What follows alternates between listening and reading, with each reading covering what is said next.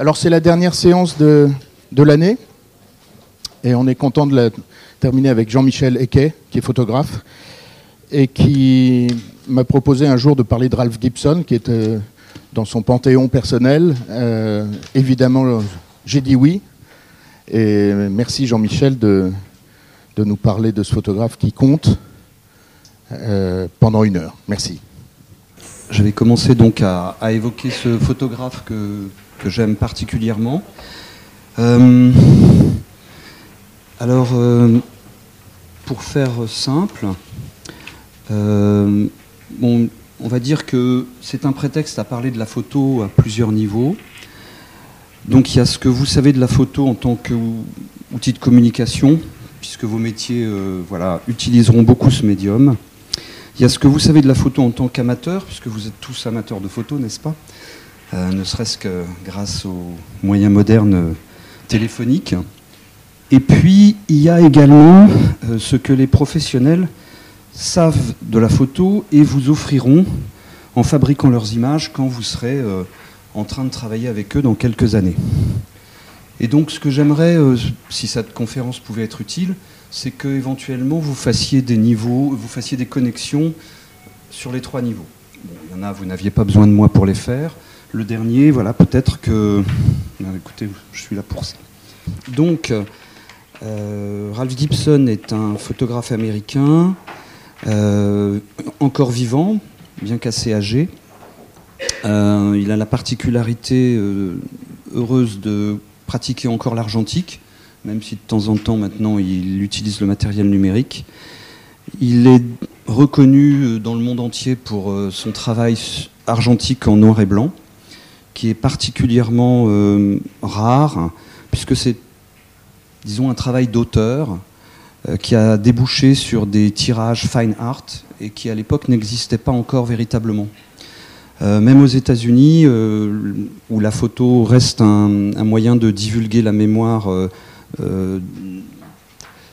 disons d'une façon plus, plus intense qu'en qu Europe, puisque bon, c'est un jeune continent, un jeune pays, et donc il n'a peut-être pas toutes les strates de mémoire dont nous disposons en Europe dans le vieux monde donc. Euh, la photo est, très importante, mais bien que la photo soit très importante, euh, la photo qui s'est transformée en art, si vous voulez, entre guillemets, c'est quelque chose d'assez récent.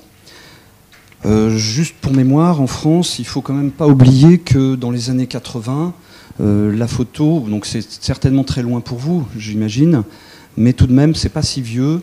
Et à l'époque, la photo était encore considérée comme un moyen mécanique de reproduction du réel, dans certaines nomenclatures. Euh, les photographes qui comptaient en France à ce moment-là étaient plutôt des photographes euh, de type humaniste. Hein. Vous connaissez tous euh, Cartier-Bresson, Willy Ronis, euh, avec cette très belle exposition que je vous conseille euh, dans le 20e arrondissement, Douaneau et autres. Et on avait peu de hum, photographes qui disons, expérimentait le médium avec euh, des idées nouvelles, avec euh, des thèmes nouveaux. Euh, bon, il y a bien eu certains photographes qui faisaient un peu de nu en France dans ces années-là, mais c'était très très rare. Donc Gibson reste un, un, personnage assez étrange parce qu'il a pu passer à travers divers strates professionnelles. Aussi bien, disons, la partie, je dirais, excusez-moi, reportage, puisqu'il a quand même fait partie de l'agence Magnum, qu'il a quitté un moment, pour vous dire. Euh, la partie mode, il en a fait un peu, je crois que ça ne l'a pas trop intéressé. Et puis finalement, ce travail personnel, ce travail d'auteur, ce travail quasi littéraire, sans mots. Sans mots pourquoi? Puisque d'abord il fait des images, ça on avait compris. Par contre, sans mots parce qu'aucune de ces photos n'est légendée. C'est assez rare. Il y a voilà, euh, des périodes qui permettent de savoir qu'elles ont été prises entre telle date et telle date, mais pas de légende.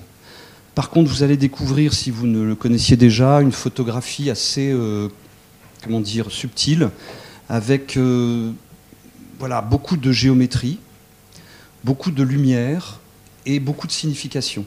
Donc tout ça un petit peu à la fois, ce qui fait que ce personnage est d'autant plus rare, puisqu'il maîtrise vraiment euh, tout cela euh, d'une façon euh, absolue. En tout cas, selon moi. Alors, bon, cette petite introduction va s'achever par quelques mots. Donc, vous allez découvrir une composition souvent minimaliste, à la limite de l'abstraction. Vous allez découvrir des cadrages majoritairement verticaux, c'est assez rare. D'ailleurs, pour faire une présentation sur des écrans horizontaux, euh, là, vous voyez, c'est une photo horizontale. Tout à l'heure, il y aura beaucoup de photos verticales et c'est un peu gênant, puisque fatalement, vous voyez, les, images sont plus petites puisqu'elles sont verticales. Et je vous expliquerai pourquoi il a choisi la verticalité. Euh, ensuite, il y a un rendu très particulier, très contrasté, bien que ce portrait, euh, là, celui que je vous montre, peut tout à fait être un autoportrait ou pas. Euh, vous, découvrez d'ores et déjà euh, une forme de rendu euh, assez particulier, un noir, des noirs très denses, des blancs presque brûlés. Donc une esthétique tout, à fait, tout à fait à part qu'il a développée à l'époque un peu tout seul, alors qu'aujourd'hui elle est très ou plus courante, dirons-nous. je dirais que vous allez découvrir dans les photos que c'est un maître de l'ambiguïté, euh, et que, c'est là que je trouve qu'il est particulièrement fort, il fait souvent ça avec des choses banales. Donc voilà, c'est une sorte de paradoxe ambulant que ce Ralph Gibson, en tous les cas selon moi. Vous allez donc euh, apercevoir quelque chose euh, d'une technique du regard. Je parle bien de regard et de technique du regard. Je ne parle pas d'appareil photo, même si je vais également l'évoquer. Euh, sachez que je fais partie des gens qui donnent des cours de photo à toutes sortes de personnes et j'essaye toujours de parler un petit peu technique et beaucoup culture. Mais faire le lien entre la technique et la culture est quelque chose de vraiment intéressant, en tout cas en matière photographique. Donc, un technicien du regard, et, quelle technique vous allez voir, avec euh, donc géométrie, lumière, signification, une grille que j'utilise souvent dans mes appréciations pour euh, évaluer une photo. Un art du message, vous verrez qu'au niveau de la signification, il est quand même euh, particulièrement fort. Et quelqu'un qui a également développé une pensée sur la photo, ce qui n'est pas toujours évident. Voilà. Là, j'ai commencé par quelques portraits ou autoportraits qui permettent en fait d'envisager le personnage. Voilà, un musicien, donc il a toujours joué de la guitare, c'est assez rare. Euh, en tout cas, il le revendique. Et il parle souvent de l'usage de l'appareil photo comme de celui d'un instrument de musique. Ça peut faire résonner quelques, idées pour vous si vous, êtes pratique, si vous pratiquez un instrument et l'appareil photo. Euh, là, vous, avez une image euh, voilà, qui, parle bien de lui, parce que en fait, ce personnage a quand même une vie euh, assez libre. On va dire que, évidemment, dans les années 70, euh, qui ne l'était pas, il dormait beaucoup le jour. Et donc, euh, travaillait plutôt la nuit. Alors ça, ça arrive aussi dans vos métiers. Ça, ça, aura des incidences. Par exemple, j'essaierai d'y revenir quand nous regarderons les photos. quand on vit la nuit, la lumière avec laquelle on regarde s'éclaire, photographie n'est pas la même évidemment que celle du jour. Vous voyez là dans cette salle, grâce à la lumière du jour, en fait, il y a des tas de, nuances très douces qui nous parviennent par l'intermédiaire de la fenêtre et qui éclairent toutes vos faces euh, gauches puisque vous êtes orienté vers moi. Si maintenant on était là à 2 heures du matin, on n'aurait pas tout à fait la même allure. Et bien sur les photos, c'est pareil. Et donc euh, ça peut expliquer, ceci peut expliquer comment sa lumière va toujours être très dure, très, voyez, très violente. Euh, donc le noir et le blanc, dû au tirage, vont évidemment être, vont outrer ce phénomène lumineux, mais en réalité, au départ, il y a un phénomène lumineux. Vous voyez, c'est pas juste un coup de Photoshop qui transforme euh, les choses en Ralph Gibson. C'est vraiment un dispositif lumineux particulier. J'aime bien cette image-là. Alors, euh, bon, là, vous la voyez mal, puisque pour les raisons que j'ai commencé à évoquer tout à l'heure sur la verticalité, euh, en fait, ce que j'aime dans cette image, c'est que, bon, voilà, il manipule un appareil, le Leica. Vous avez tous entendu parler de ce petit bijou de technologie. Et il a également un Leica dessiné sur son t-shirt. Et quand on prend tout ça en photo, le vrai Leica, le faux Leica sont aplatis. Ça, ça fait partie des impondérables de la représentation. Il y a 2D et 3D, vous le savez bien, et c'est quelqu'un qui sait parfaitement jouer avec ça. C'est-à-dire qu'à tout moment, il est lucide et conscient sur les enjeux, voyez, euh, du positionnement d'un bras, euh, d'un arrière-plan, etc., euh, etc. Tout ça sera aplati par la photo et deviendra une image puissante.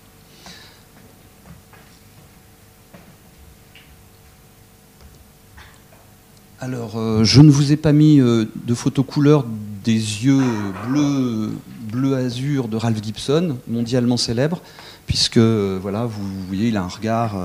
donc, je suis resté en noir et blanc aussi pour ça. je, suis assez fidèle quand même au, noir et blanc et, à sa pratique du noir et blanc.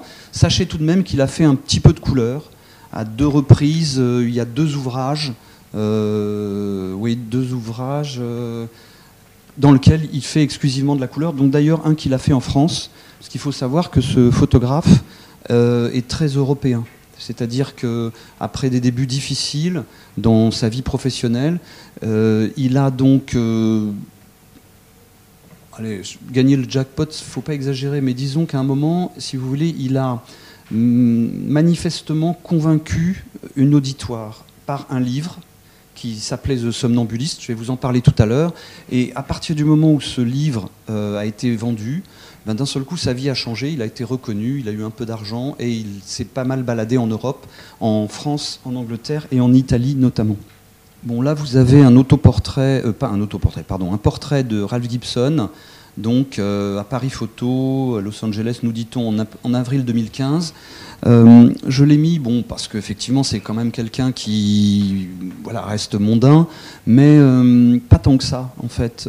C'est quand même quelqu'un, quand on veut organiser une expo Gibson, c'est toujours un peu compliqué. Il est, voilà, il est assez libre. C'est pas quelqu'un, vous voyez, qui, qui, vient comme ça. on a beau lui ouvrir les portes, il décide quand même un petit peu de là où il a envie d'aller. par contre, alors, parler un tout petit peu technique, vous voyez derrière lui une photo assez grande. Cette photo, donc, euh, je vais vous la montrer tout à l'heure, elle est assez magnifique. Euh, elle est gigantesque. Et il faut savoir que quand on fait de l'argentique, la, même avec euh, un Leica, donc le format 24-36 que vous connaissez, n'est-ce pas? Quand on fait de l'argentique, on peut, grâce au scan haute définition, quand on a une matrice de très bonne qualité, obtenir des tirages de cette taille-là. Vous aurez un petit peu plus de mal à obtenir un tirage de cette taille-là avec certains appareils numériques vendus aujourd'hui, même quand on vous dit qu'ils sont euh, ceci et cela. Hein. Euh, bon, vous remarquerez à quelques, à reprises que je ne suis pas. Euh, enfin, le numérique est une. voilà, une, j'allais dire une fatalité. donc, non, non, le numérique, c'est un outil. Et il est très intéressant, très important, mais il y a eu une vie avant le numérique. Et des photographes comme Ralph Gibson et d'autres le prouvent. Donc, euh, hier j'ai vu un, film euh, euh, à la Fondation Cartier. Oui, pardon Excusez-moi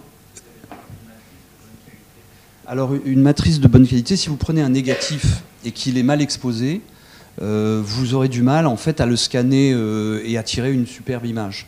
Il y a Photoshop, mais si vous voulez, voilà, quand l'image est bonne au départ, vous avez des chances de pouvoir l'exploiter euh, véritablement jusqu'au bout. Et donc un, scan haute définition vous permet à partir d'un 24-36, vous voyez qui est quand même pas bien grand, euh, d'obtenir des fichiers euh, considérables à de bonne qualité, à partir desquels on peut faire après des images, vous voyez, de la taille de celle qui est derrière ce monsieur. Oui.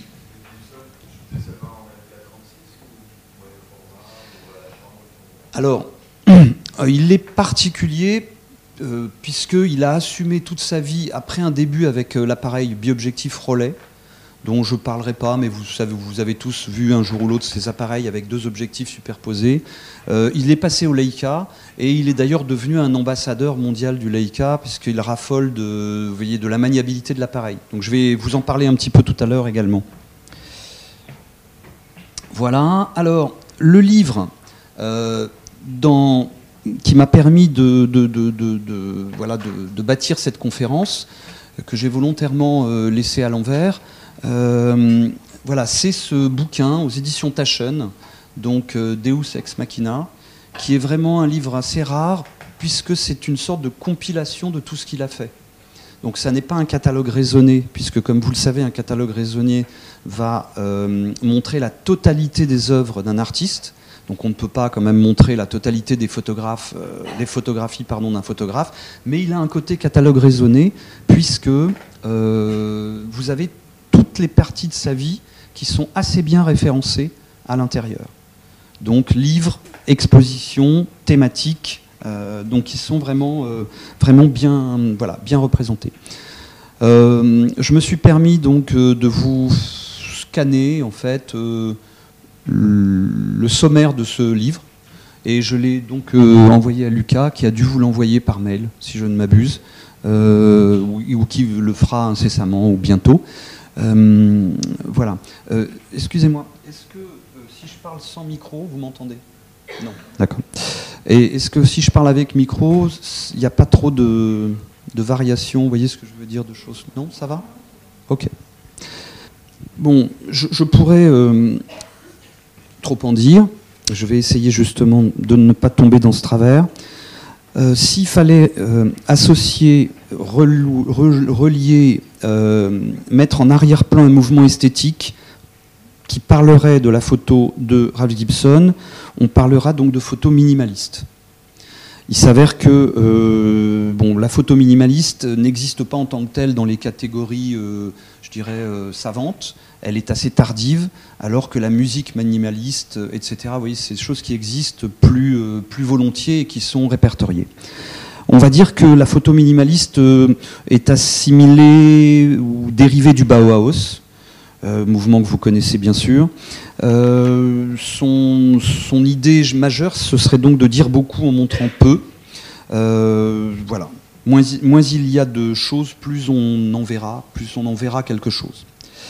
Il faut faire attention quand on fait ce genre de photo, tout de même. C'est une photo qui demande une précision redoutable, qui demande que les défauts n'apparaissent pas et pour ne pas apparaître, il ne faut pas qu'il y ait de défaut. Vous voyez, c'est une photo qui est un peu maniaque en fait. C'est-à-dire que les choses sont millimétriques, se passent. Euh, c'est un réglage permanent euh, de, tout ce qui compose une image. Parce qu'effectivement, quand vous avez très peu de choses dans une image, bah, s'il y a dans ces très peu de choses une grossièreté, une erreur, euh, une tâche, elle se voit beaucoup plus, évidemment. Je vais quand même vous montrer donc un peu quelques photos du début de la du travail de notre ami. Donc ça, c'est vraiment les prémices. Et malgré tout, vous apercevez quelques, quelques images déjà fortes.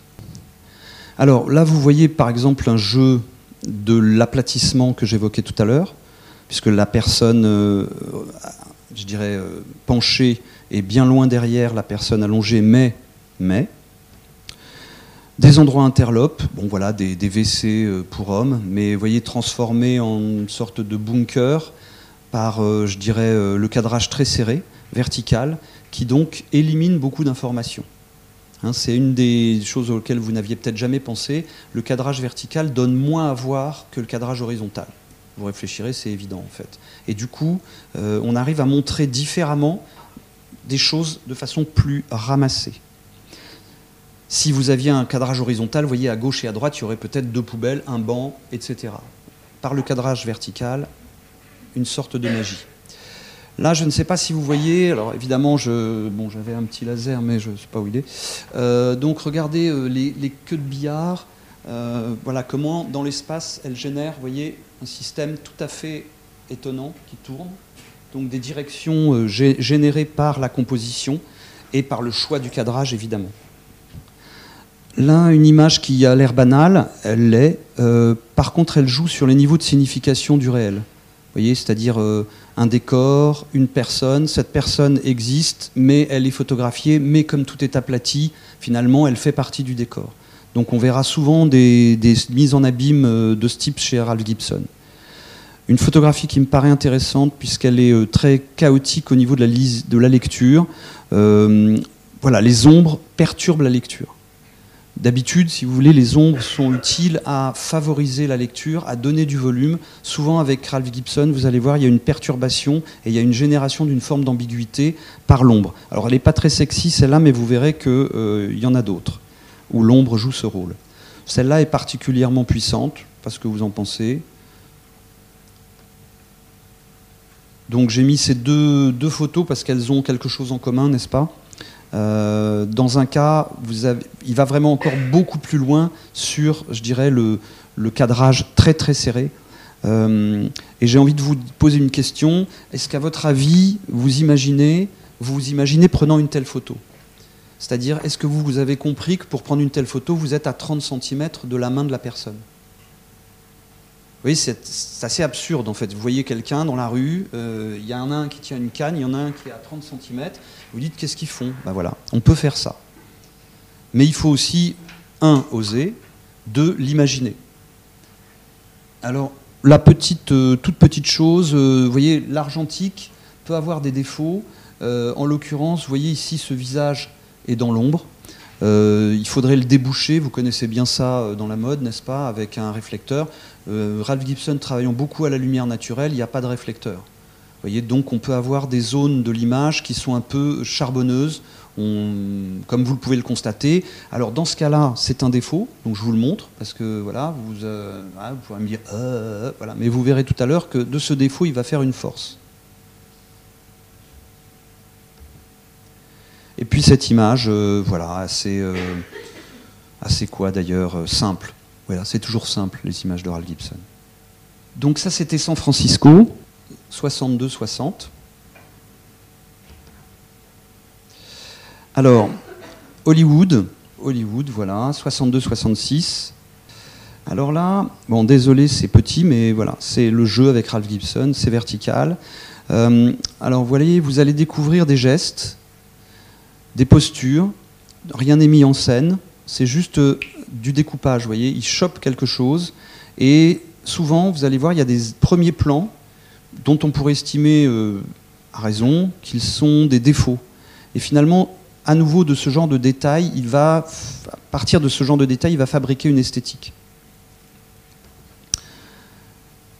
Là, vous avez euh, voilà, une photo. Il est guitariste, je vous disais. Des nus, assez splendide. Euh, celui-là, certainement un peu du début.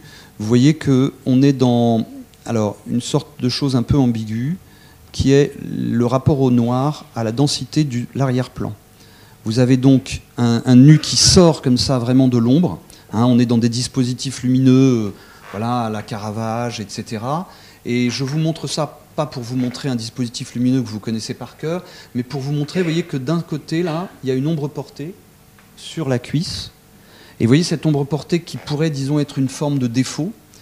Finalement, on ne sait pas si c'est un vêtement, si c'est l'ombre portée de quelque chose. Vous voyez, l'ambiguïté va commencer à régner à partir de ce genre de situation. On plaque sur le modèle, par l'intermédiaire de la lumière et des ombres portées fortes, quelque chose qui devient moins lisible, qui rend les choses moins lisibles, qui rend les choses ambiguës, qui rend les choses illisibles. Donc ça, vous verrez dans le travail de Ralph Gibson, il y a vraiment cette espèce de, palier progressif qui va d'une une forte lisibilité à parfois une illisibilité. Alors certains appellent ça de la photo abstraite. Pour moi, c'est une erreur. Ce n'est pas ça de la photo abstraite. Vous voyez, lui, il est plutôt dans une, gestion du message et il efface de plus en plus, vous allez voir ça sur certaines photos, il efface des zones périphériques qui pourrait faire comprendre mieux ce qu'on est en train de voir. Donc il joue effectivement avec le regardeur. Voilà ce que, je viens d'évoquer. Vous voyez par exemple, vous commencez à le découvrir sur ce genre de photo. Vous voyez bien que l'ombre, euh, le, visage, la partie du visage qui est dans l'ombre, euh, finalement se confond avec l'ombre. Enfin, vous voyez ce que je veux dire par se confond, c'est-à-dire qu'il y a un contact, euh, je dirais, graphique entre l'ombre portée et l'ombre propre, puisque ça s'appelle comme ça, n'est-ce pas? Donc, euh, après, vous voyez, il y a aussi des petits détails comme ça, c'est-à-dire que là, vous avez cette fleur, euh, Strelitzia, je crois, euh, qui, voilà, d'un seul coup, vient à la fois perturber ou magnifier quelque chose du personnage, Mais ce qui est assez clair, c'est qu'on ne sait pas si c'est une fleur ou si c'est l'ombre d'une fleur, même si on devine quand même que c'est l'ombre. Mais voyez, il y a toujours cette espèce de pivotement entre qu'est-ce qui génère euh, une trace. Est-ce que c'est un objet? Est-ce que c'est une ombre? Est-ce que c'est... Euh, bref.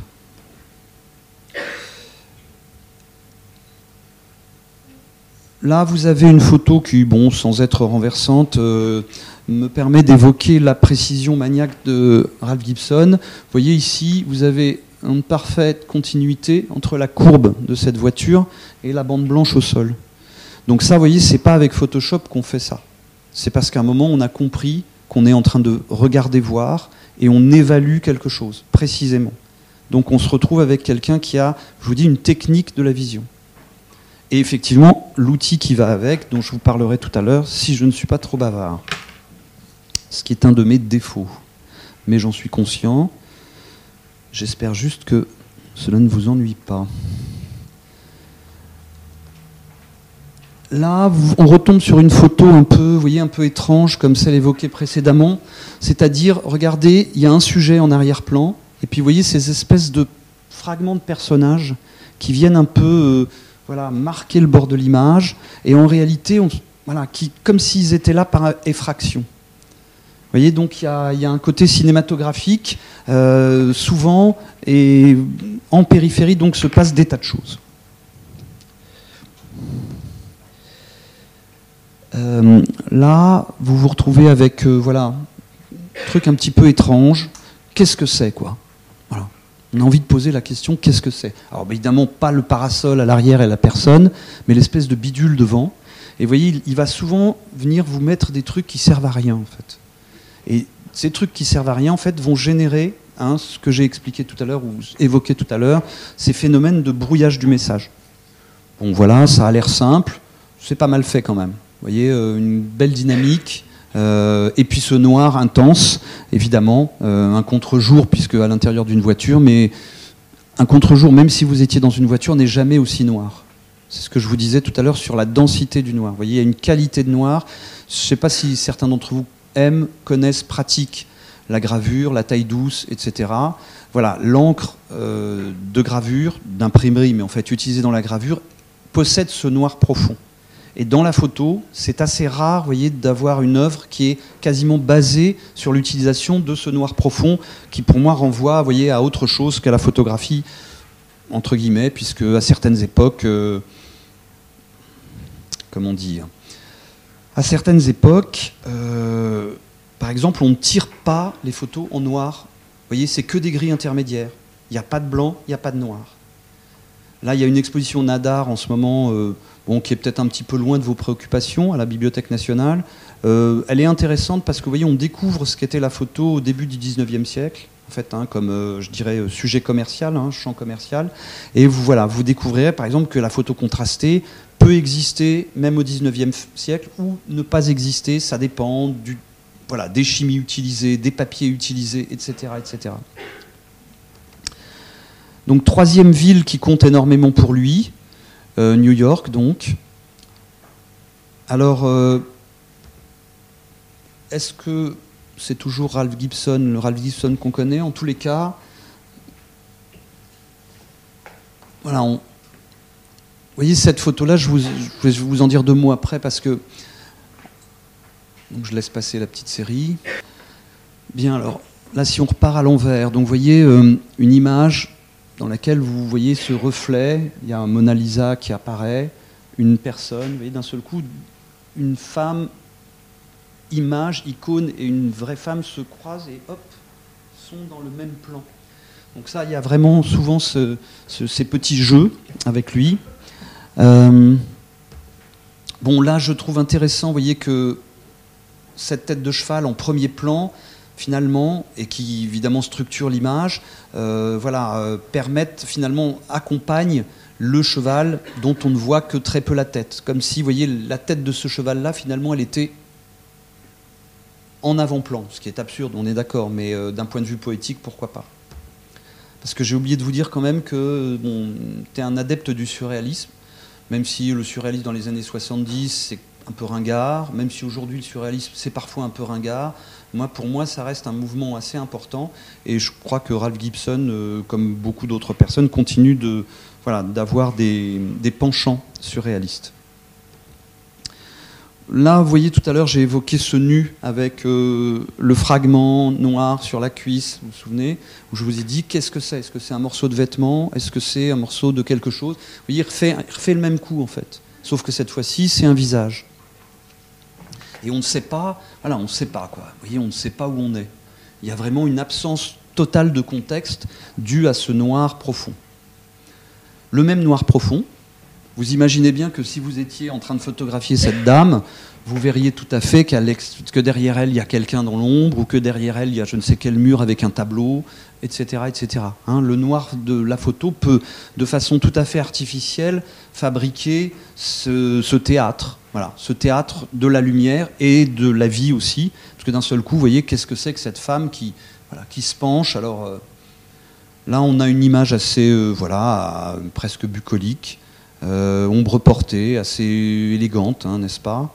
Euh, D'un point de vue du réglage euh, des choses, vous voyez, l'aréole, en fait, de l'aréole par trois feuilles.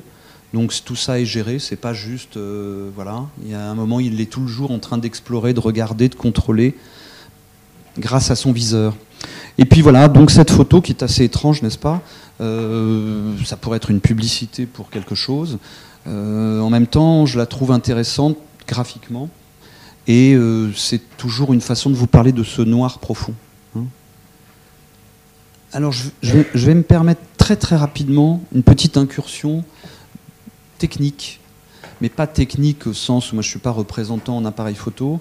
Euh, je technique au sens où voilà, pour faire les photos que fait Ralph Gibson, en fait, il faut avoir l'œil, mais il faut aussi que votre outil vous permette d'avoir l'œil. Et donc j'insiste euh, sur cet aspect.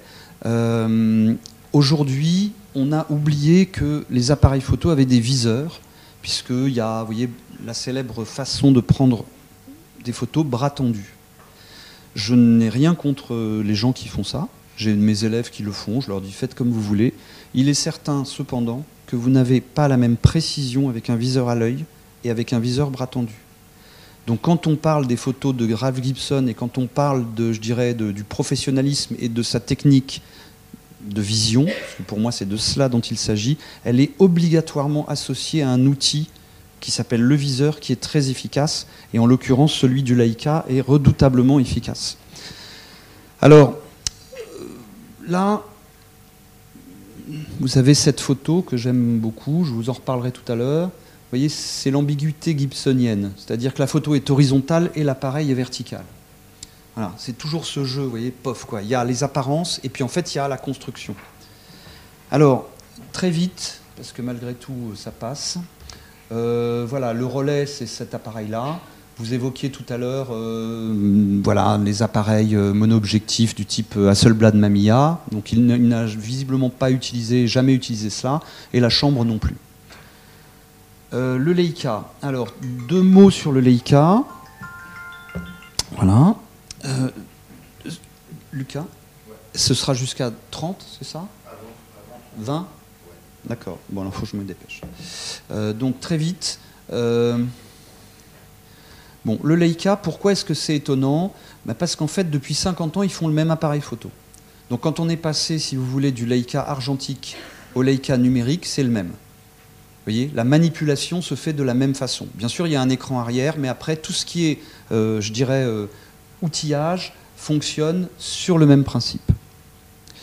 Mon Cartier-Bresson, évidemment, bien d'autres avaient ce genre d'appareil photo. Bon, je ne vais pas m'arrêter sur le viseur télémétrique, c'est dommage, mais je pourrais. Euh, là, vous avez ce qu'on voit à l'intérieur d'un vieux Leica. Maintenant, ça s'est modernisé. Je veux juste que vous compreniez une chose, c'est que vous avez un cadre qui vous permet de savoir quelle sera la photo que vous êtes en train de prendre. Et autour, vous avez le hors-champ qui apparaît dans le viseur. Donc vous voyez tous, puisque le cinéma fait partie de vos références, c'est que le hors-champ. Aujourd'hui, quand on regarde dans un appareil photo, on ne voit que le champ. On ne voit pas le hors-champ. Donc dans le Leica ou quelques appareils, euh, vous avez une apparition du hors-champ au niveau de la visée de l'opérateur ou du photographe. C'est très important, je ne m'étends pas, mais il y a des enjeux là-dessus. Donc ça c'est bon voilà l'appareil euh, moderne Fuji X100 euh, a copié sur Leica. Il a eu bien raison de ne copier sur un objet d'une telle qualité. Euh, évidemment, donc le Leica M2, le même que Ralph Gibson, il en avait trois à un moment. Il est parti à New York avec 200 dollars et trois Leica. Vous voyez, c'est un peu quand même une époque. Euh, je veux dire, ça se fait plus beaucoup. Ils étaient d'occasion les Leica et ça lui a permis de faire un certain nombre de photos. Évidemment, sur les Leica, il faut mettre des optiques. Ça, vous vous en doutez bien. Bon, les optiques, voilà, je vous ai juste mis un petit dessin sympathique. Il y en a de plusieurs sortes. Ça, c'est un peu plus sérieux. Le parc Nikon dans les années 90, voilà, ils vendaient tout ça. Donc, laquelle choisir? Euh, je ne m'étends pas, simplement. Euh, il y a les focales fixes et les zooms. Je pense que vous comprenez bien qu'on ne peut pas faire des photos à la Ralph Gibson avec des zooms. On est obligatoirement avec des focales fixes. Donc ceux qui sont photographes expliqueront à ceux qui ne le sont pas, parce que les, focales fixes sont un peu disparues du commerce. Vous voyez, je veux dire, réapparaissent depuis deux ans, mais globalement sont un peu chères. Et du coup, on n'utilise plus ça. Pour faire des photos à la Ralph Gibson, une focale fixe obligatoire. Et puis évidemment, l'œil qui va avec, n'est-ce pas? Alors, petite métaphore sur les focales, parce que j'ai pas le temps. Donc je vous montre cette image que j'avais trouvée dans une pub, je trouve assez jolie. Euh, pourquoi? Parce qu'effectivement, elle métaphorise quelque chose de la déformation que peut générer une optique. Vous voyez, vous avez une femme au milieu qui est bien réelle et les images de cette femme sur des miroirs de foire, ça peut renvoyer à Kertész si vous avez un peu des, quelques références photographiques, n'est-ce pas? Euh, Ces femmes sur les miroirs de foire sont déformées.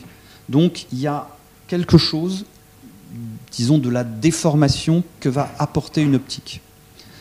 Euh, je ne m'étends pas, mais voilà, c'est très important parce que Ralph Gibson va travailler avec le 50 au début, le 35 et le 90.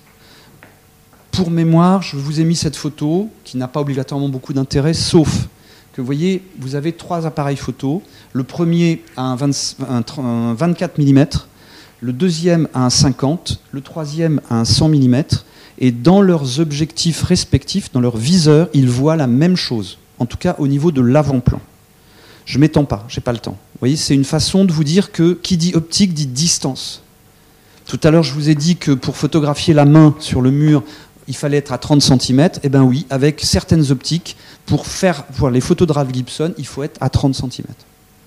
C'est assez inhabituel, vous voyez ce que je veux dire. Hein. Mais voilà, il a développé quelque chose, un outillage, euh, s'appuyant effectivement sur l'excellent matériel euh, Leica. Bon, j'ai mis ça pour euh, vous donner une idée. il y a également le cadre. Vous voyez, les optiques, génère des distances et génère des cadrages. Donc c'est une, métaphore, c'est pour vous montrer, voyez, qu'un sujet est considérablement transformé par l'optique et la façon dont on l'utilise.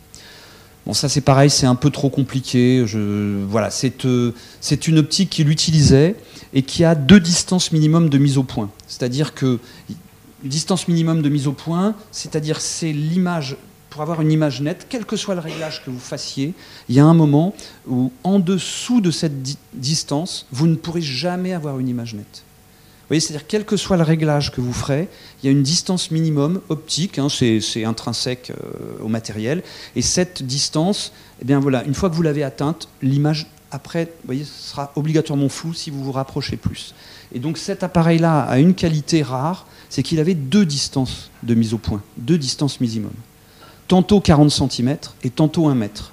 Je ne sais pas si vous voyez ce que ça veut dire. Ça veut dire que des fois, il pense la photo, il prend cette optique, et selon la position, vous voyez ce que je veux dire, euh, le réglage de cette optique, il va avoir une photo pensée prise à 40 cm qui ne va pas être la même qu'une photo pensée à 1 mètre.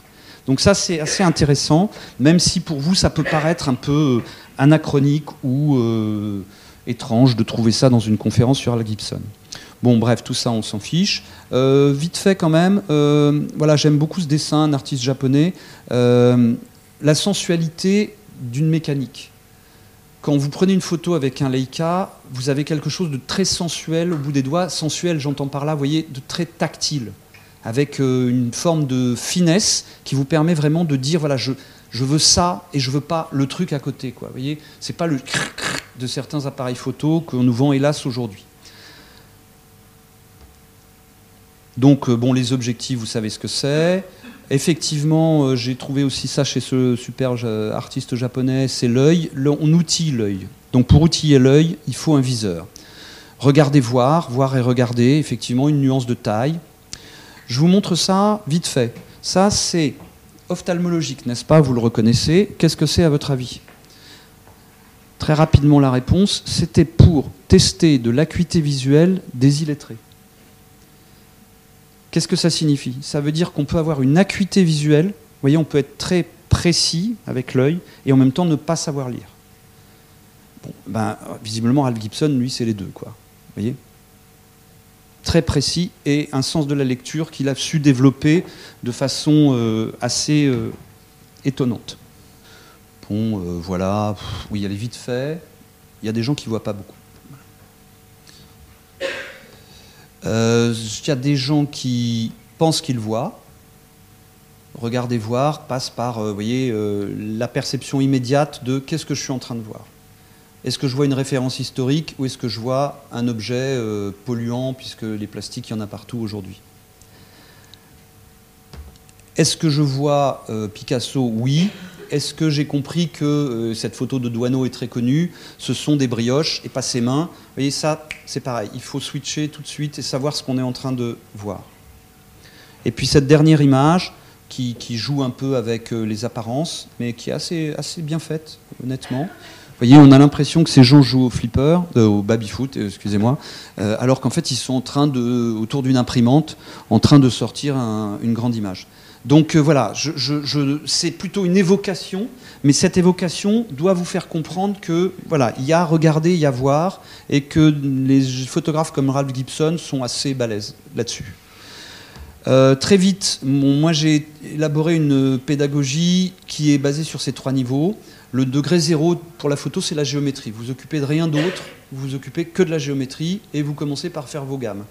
Après, il y a la lumière, qui est un petit peu plus compliquée. Une partie de la géométrie peut s'écrire par la lumière. Et puis après, il y a la signification. Ça, c'est réservé aux troisième année. On va dire ça comme ça, n'est-ce pas? Et euh, voilà, ben, évidemment, il y a des gens comme Ravi Gibson qui jonglent. Ils jonglent en permanence avec tout ça. Bon, un petit barbarisme qui m'est cher. Si vous voulez réfléchir sur une photo, vous vous dites voilà, c'est quoi, c'est comment? C'est quoi est-ce que j'ai besoin de savoir c'est quoi quand je regarde certaines photos de Ralph Gibson? Non. Vous voyez, c'est du comment Ralph Gibson. Il nous montre comment, comment est révélée la chose, comment elle est écrite, comment elle est texturée, comment elle, est sensible, comment elle est sensuelle. Finalement, est-ce que c'est... Euh, bon, on ne sait pas toujours. Le c'est quoi, euh, c'est intéressant quand on fait les deux, mais pour les photos de Ralph Gibson, ça peut être sympathique de dissocier les deux strates que je me suis permis, bon voilà, de, avec ce barbarisme, de synthétiser rapidement. Donc, conclusion momentanée, l'œil est aveugle pour ce que l'esprit ne sait pas voir. Phrase de Dieu Z, photographe français des années 80. Et ben voilà, Ralph Gibson, quand on ne sait pas ce qu'on voit, on voit rien. Par contre, quand on sait ce qu'on voit, c'est juste merveilleux. C'est comme un bon vin, vous voyez, c'est des choses qui sont euh, tout à fait euh, euh, voilà, subtiles et stimulantes pour l'esprit. Euh, alors, donc, on va dire que dans la version, euh, voilà, 60 euh, mètres à toute vitesse, je vous ai, je pense, montré quelque chose. Après, évidemment, Ralph Gibson ne se limite pas à ces trois séries de photos, puisque le livre dont je vous parlais, le voilà. D'accord? Donc c'est vraiment un bouquin que je vous encourage à chercher sur Internet. On peut le trouver. Il vaut un peu cher parce qu'il n'a pas été réédité. Ouais, mais enfin, bon, c'est de la dynamite quand même. Hein. Je veux dire, vraiment, euh, il y a voilà, des heures de, rêve grâce à un tel livre. Donc, vous voulez, c'est un enfant de cinéaste qui, dont le père travaille à Hollywood et il a beaucoup l'habitude, enfin, il a l'habitude, voyez, de ce monde-là, du, du faux, quoi. Et donc, euh, s'il a vécu la nuit et que c'est, comment dire, la lumière nocturne lui a donné certainement des idées, il a également connu l'éclairage euh, avec les projecteurs à arc. Voyez, et ces lumières qui sont, je ne sais pas si vous imaginez, c'est super cru, quoi. Donc, euh, tout ça se retrouve dans son travail. Ensuite, quand il était adolescent, ses parents ont divorcé. Il y a une sorte de, voyez, de problème comme ça arrive parfois, voilà, hélas. et donc, il s'est engagé à l'armée. Et coup de bol, il est tombé au service photo de l'armée. Donc en fait, il a du coup découvert la technique, parce qu'à l'armée, vous voyez, on n'a pas envie que vous soyez artiste, poète, surréaliste, hein, soyons clairs. par contre, il a donc découvert la technique euh, de façon assez euh, performante.